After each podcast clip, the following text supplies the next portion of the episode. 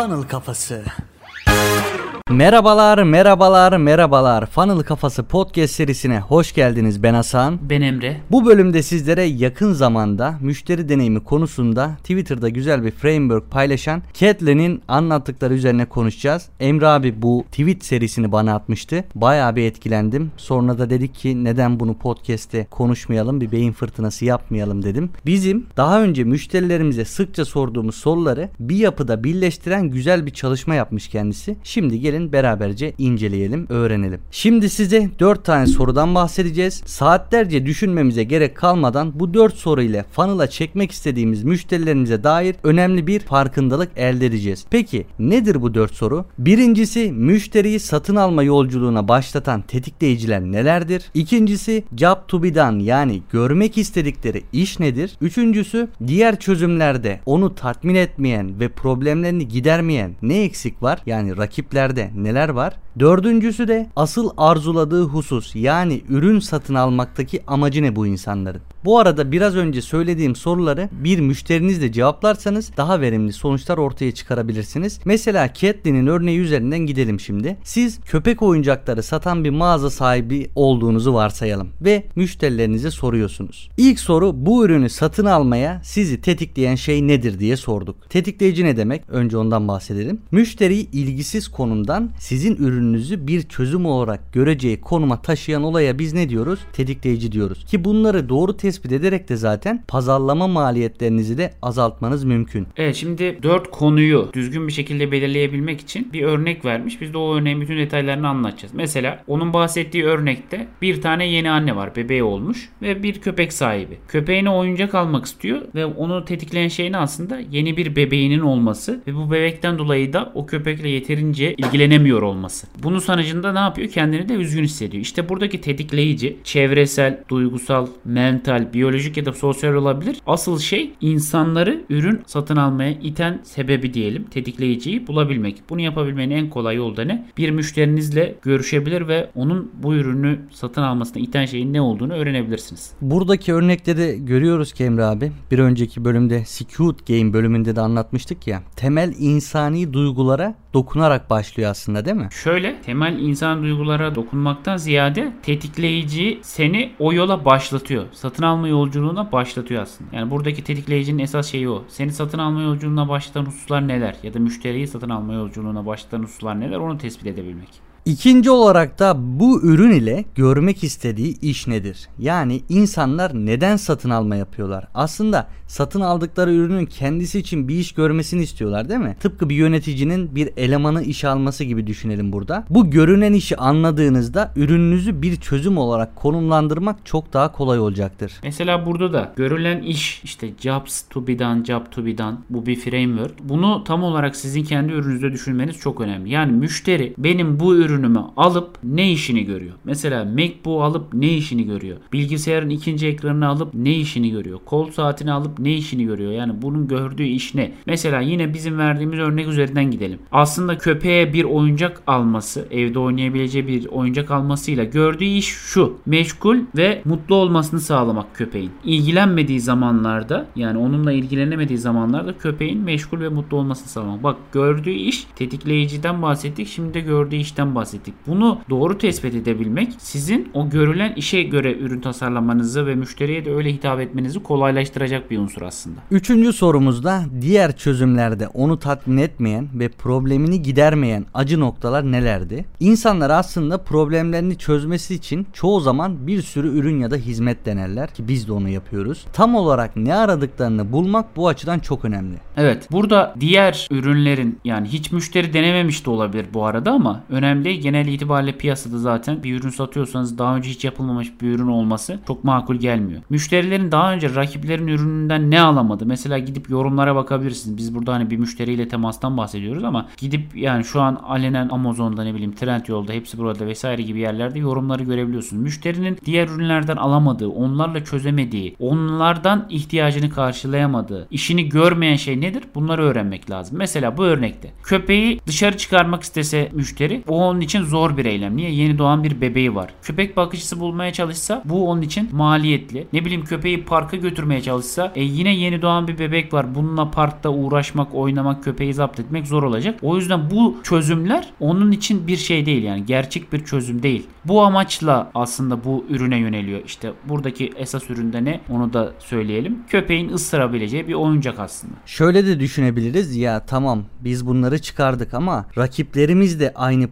problemleri çözmüş veya benzer birkaç problemi çözmüş de diyebilirsiniz. Burada da siz bir çözüm öbeği yani bir çözüm yığını oluşturup onlara birden fazla çözümü aynı anda sunarsanız yine burada söylediğimiz gibi diğerlerinin tahmin etmediği ve problemlerini gidermeyen acı noktalarını tespit edebilirsiniz. Evet buradaki esas şeyi de söyleyeyim. Her bir soru aslında özü itibariyle kolay gibi gözüküyor. Yani kolay sorular gibi gözüküyor. Ama gerçekten derinine inip yani bazı neden sorularını sorup birkaç farklı kaynaktan sorularınıza cevap bularak aslında iyi bir kendinize içgörü çıkarabilirsiniz. Genelde böyle soruları insanlar yani ürün sahipleri, hizmet sahipleri de cevaplamaktan kaçar. Yani size iyi bir uyarı olsun. Bu soruları cevaplamaktan kaçınmayın. Oturun ve bu soruları tek tek cevaplayın. Sizin ürününüz için ya da başkalarına sorun ama kesinlikle cevaplarını bulun. Gelelim dördüncü soruya. Asıl arzuladığı husus yani ürün satın almaktaki amaçları ne bu insanların? Daha önce zaten çok kez söylediğimiz gibi insanlar duygusal nedenlerle satın alıyorlar ve bunları mantıklarıyla da rasyonelize ediyorlar. Satın alanların bu eylemlerinin altında yatan gerçek motivasyonu öğrendiğimizde de ona bir şeyler sunmamız daha da kolay oluyor. Bu sayede mesajlarımızı ve tekliflerimizi oluşturmak, çözümümüzü en iyi şekilde sunmak çok daha kolay oluyor. Burada müşterinin asıl arzuladığı hususu yani satın almasındaki asıl nedeni öğrenebilmek bizim için esas gaye. Yine bu örnek üzerinden köpek ısırma oyuncağı diyelim. O örnek üzerinden gidelim. Aslında burada arzuladığı ne müşterinin? Köpeği yalnız bıraktığı için kendini suçlu hissediyor ve bu suçluluğu gidermek için o oyuncağı bir araç olarak kullanıyor. Yine aynı şekilde yeni anne olmasının üzerinde stres ve baskı var ve köpekle uğraşarak bu baskıyı stresi arttırabilir. Arttırmak istemiyor, hafifletmek istiyor. Ya yine başka bir sebep olabilir. Daha duygusal bir sebebe girelim. Dışarıdaki insanlara bak ben köpekle de başa çıkabiliyorum. Yeni doğmuş bir bebekle de başa çıkabiliyorum. Bunu göstermek olabilir. Bakın buradaki o duygusal sebepler, arkasında yatan duygusal sebepleri keşfetmek ne kadar önemli ki siz keşfettiğiniz zaman buna göre hitap edebilir. Hasan'ın dediği gibi teklifinizi oluşturabilirsiniz. Mesela diyelim ki daha spesifik bir noktaya inelim. Dışarıdaki insanlara başa çıkabileceğini göstermek istiyorsa bu müşteri ve arzuladığı şey buysa siz gidin reklamlarda bunu vurgulayın mesela. Yapabildiğinizi insanlara gösterin gibi bir mesaj vurgulayın mesela. Derindeki bir duygusuna hitap ederek aslında müşteriyi burada harekete geçirmiş oluyorsunuz. Şimdi bu anlattığımız 4 temel soru. Evet bu soruları aldık. Bu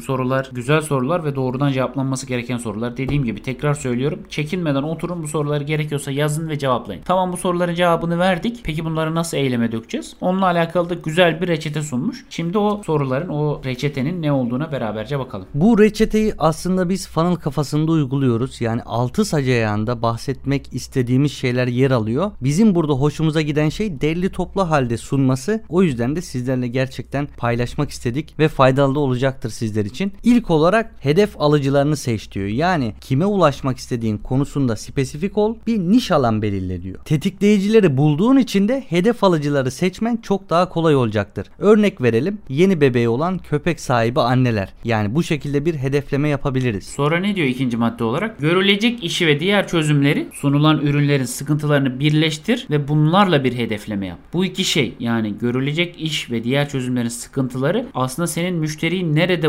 bulabileceğine dair bir içgörü sunuyor. Mesela görülecek iş ne? Anneyi mutlu etmekse annenin hani kendi bebeğine vesaireye vakit ayırıp köpeğin de mutlu olmasını sağlamaksa gidip annelerin bulunduğu bir Facebook grubu mesela onu bulabileceğin bir yer olabilir. Ya da diğer çözümler ne olabilir? İşte köpekli anneler kulübü ya da ne bileyim köpek sahiplerinin buluştuğu bir kulüp ya da köpek sahiplerinin ilgilendiği bir dergi. Bunlar senin aslında bu iki şeyi birleştirerek nerede bulabileceğine dair bir içgörü sunuyor ve hedeflemeye dair sana bir vizyon veriyor. Üçüncü olarak da yeni pazarlama fikirleri üzerinde beyin fırtınası yap diyor. Buna biz sonuna kadar katılıyoruz. Şimdi bu nokta kolay izah edilebilir olmasa da insanlara ürünü pazarlamak adına yeni yollar bulmamız lazım. İşte trendleri takip etmekten ya da herkesin yaptıklarını kopyalamaktan bahsetmiyoruz. Yeni yol ve yöntemler bulmamız lazım ve son zamanlarda biz bunu nasıl yapıyoruz? Çok daha fazla insanlara değer sunarak yapıyoruz. Çünkü insanlar gerek funnel'ın kalıpları olsun, gerek pazarlamanın kalıpları olsun çok fazla basit içerikler içeriklere maruz kalıyorlar ve bunları uygulamaya başlıyorlar. Yok işte ücretsiz PDF verelim, insanları çekelim,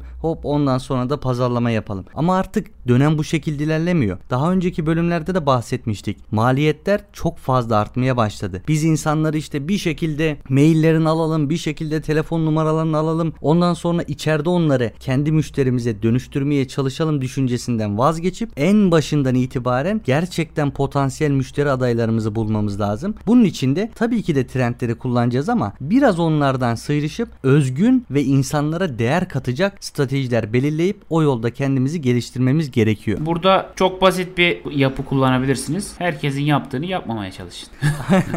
Bu sayede herkes ne yapıyorsa farklısını yaparak da sıyrılabilirsiniz. Aslında çok zor değil ama üzerinde vakit ve mesai harcanması gereken bir konu. Yeni pazarlama fikirleri bulabilmek. Sonra dördüncü madde ne diyor? Bu reçetenin bu dört sorunun uygulanması için gerekli olan adımları sıralıyoruz. Bu da beşinci adımdan önceki son adım. Dördüncü adım yani. Tam olarak ne sunduğunu yani müşteriye ne söz vereceğini tasarla. Müşteriye verdiğin söz bu ürünün onun için gerçekleştirmesini ne gerçekleşeceğini anlattığın cümle ifade. Mesela müşterilerin diğer burada yapacağın şey de çok belli. Sen ne neyi biliyorsun? Müşterilerin diğer ürünlerle diğer çözümlerle sıkıntısını biliyorsun. Asıl arzu ettiği şeyi biliyorsun. Bunları harmanlayacaksın ve teklif ve mesajını oluşturacaksın. Mesela diyelim ki yukarıdaki köpek oyuncağıyla alakalı örneğe verelim. Mesela diyebilirsin ki aslında her şeyi yapabileceğini dışarıya göster. Hem köpeğe bakabileceğini hem bebeğe bakabileceğini dışarıya göster mesela. Ha, müşterinin altında yatan temel probleme hitap edecek şekilde. Ya da ne diyebilirsin? Bebeğini yetiştirirken köpeğini de ihmal etme gibi. Böyle sözler, mesajlarla o müşteriye sunmak istediğin söz ne? Müşteriye gerçekleştirmek istediğin eylem ne? Onu anlatabilirsin kolayca. Hazır eylem demişken